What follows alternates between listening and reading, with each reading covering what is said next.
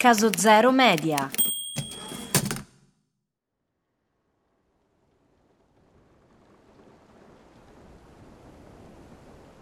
Ruggero da Fiore veleggia sulla sua galea a vela e remi, alla testa di cinque navi da guerra equipaggiate con giavellotti, balestre, artifici incendiari e centinaia di masnadieri a lui fedeli.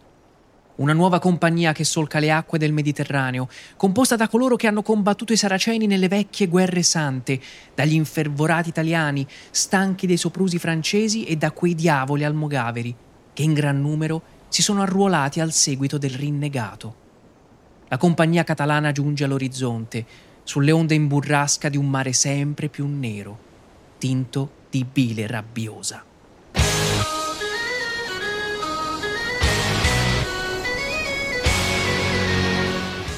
Caso Zero Media presenta Sangue e Metallo, un podcast di Lorenzo Manara.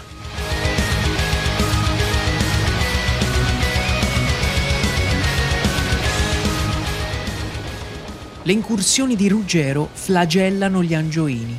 Le sue navi setacciano le rotte commerciali, catturando navi gonfie di merci ogni giorno. Ne vengono prese 10 e poi altre 10 subito dopo. Nel giro di poco tempo la compagnia si impossessa di 30 navi, con tutto il loro prezioso carico, per poi portare grano e vettovaglie in ogni città siciliana e arricchirsi a dismisura. Perché quelle merci non sono state pagate con moneta sonante, ma con i muscoli delle braccia e se anche vengono rivendute a basso prezzo, è tutto di guadagnato. Ruggero da Fiore vince quindi due volte. Da un lato viene visto come salvatore del popolo per le grandi quantità di grano che riporta a ogni incursione, in grado di sfamare la povera gente afflitta dalle carestie.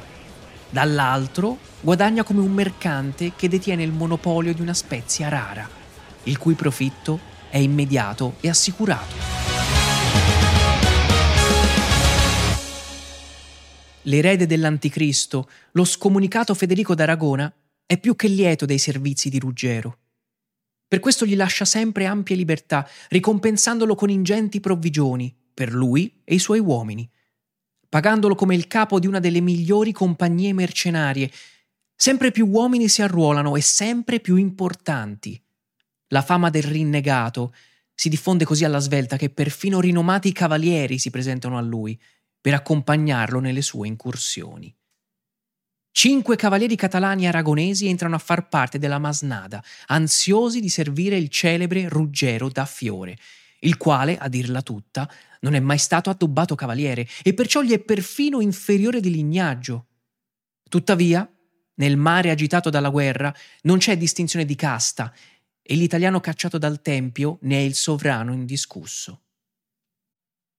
Assieme ai cinque cavalieri si uniscono altri 50 soldati a cavallo, tra scudieri catalani e aragonesi che militavano negli Almogaveri, formando così in parallelo alla flotta una forza di cavalleria che avrebbe potuto schierarsi persino in battaglia campale, al fianco di re, signori e ricchi comuni italiani.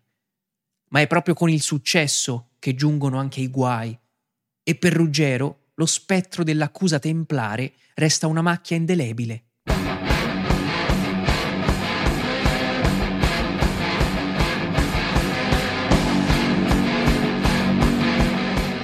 Con la sua ascesa cominciano a circolare voci maligne tra le schiere del decadente ordine della Croce Rossa e di quei santuomini di Roma, molto attenti alle questioni politiche e al fuoco che arde nel regno di Sicilia, occupato dai diavoli ghibellini.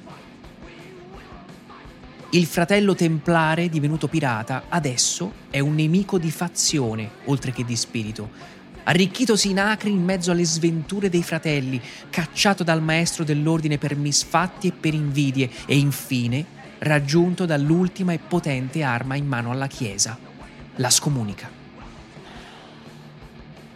Il rinnegato ha acquisito potere tanto da non temere più i segugi del Tempio, ma così facendo ha alzato la posta in gioco. Il suo nemico adesso è divenuto ancora più grande e potente, sobillato dalla stessa casa d'Angiò, che ne ha abbastanza di perdere navi.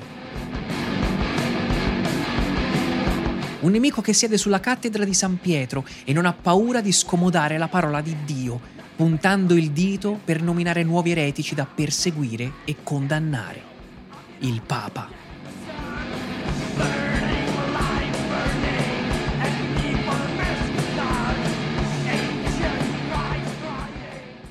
Ruggero da Fiore viene quindi colpito da scomunica, proprio come era accaduto all'imperatore anticristo e a tutta la discendenza sveva. Ma nonostante tutto, ancora una volta ne esce a testa alta e con una posizione di maggior pregio nello scacchiere politico, poiché la mossa del Papa lo ha reso una minaccia per molti e un alleato ancora più importante per tutti gli altri. Lo stesso Federico d'Aragona, autoproclamatosi re di Sicilia, in guerra ormai da anni con i guelfi angioini, si trova al suo fianco un condottiero in ascesa, comandante di flotta e commerciante di successo, divenuto d'un tratto tra i signori più influenti della causa ghibellina. Per questo lo nomina vice ammiraglio di Sicilia e membro del suo consiglio, concedendogli castelli, terra e rendite altro oro riempie le casse della compagnia catalana.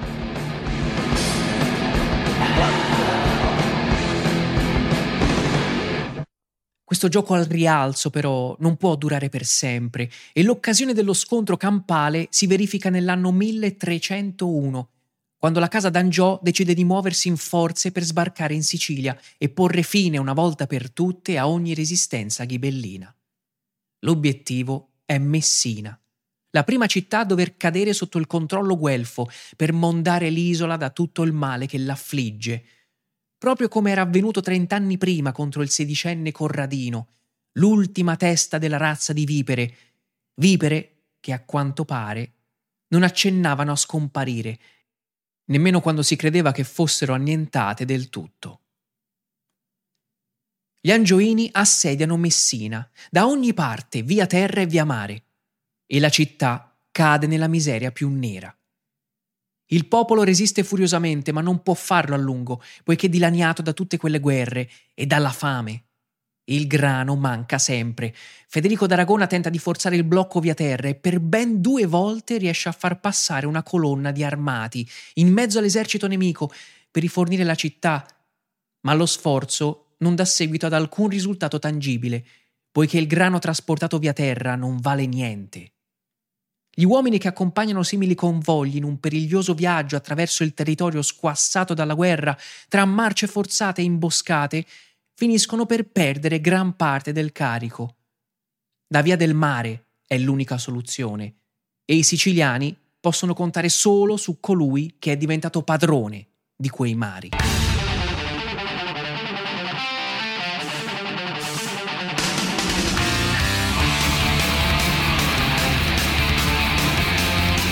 Ruggero da Fiore arma sei galee a Siracusa e ne acquista altre quattro dai genovesi, già armate e pronte a combattere.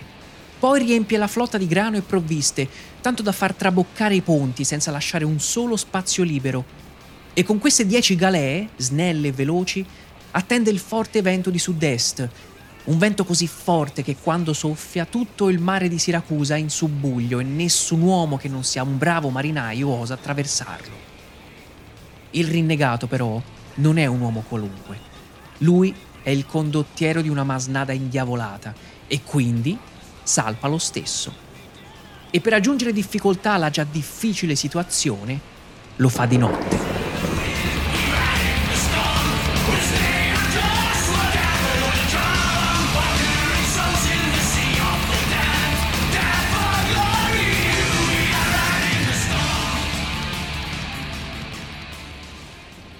Ruggero salpa in testa la colonna di galee, col favore delle tenebre, dove le correnti sono così forti e il mare così grosso che nessuno mai si azzarderebbe ad andare.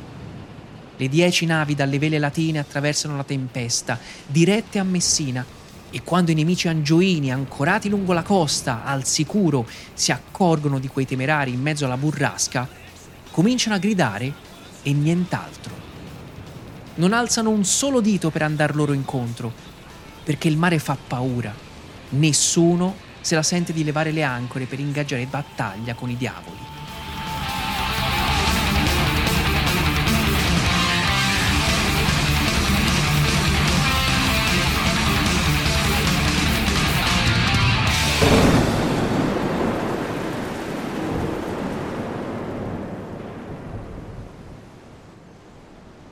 Ruggero da Fiore forza il blocco navale ed entra nel porto di Messina con le sue dieci galee sopravvissute alla tempesta.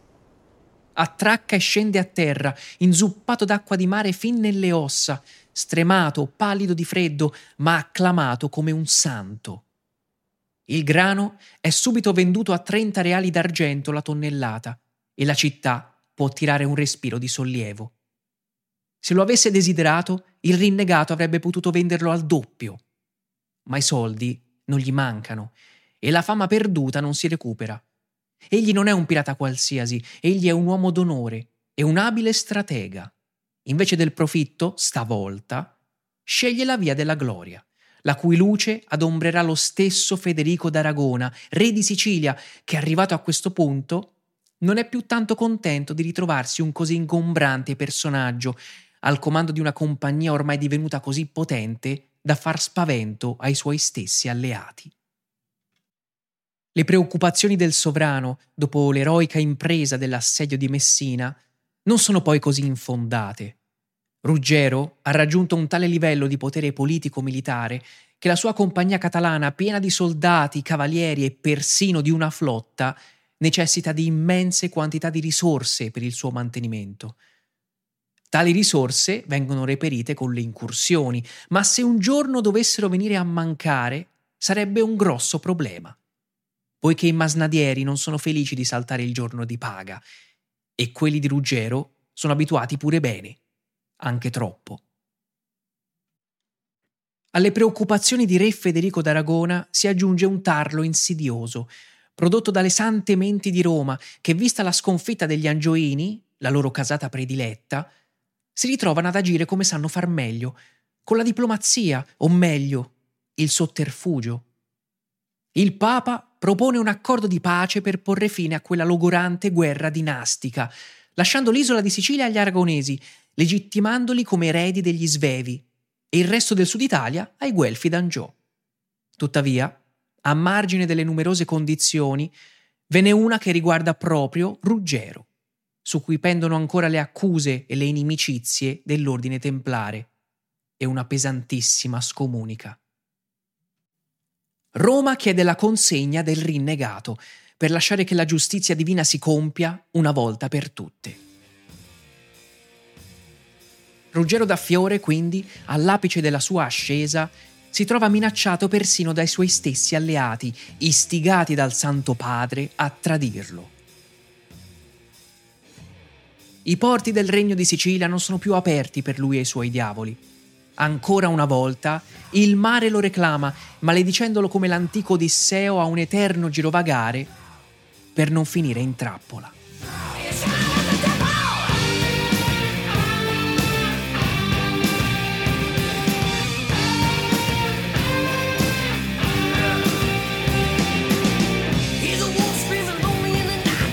Avete appena ascoltato Sangue e Metallo, voce e testi Lorenzo Manara, audio Andrea Casagni. Prodotto da Caso Zero Media.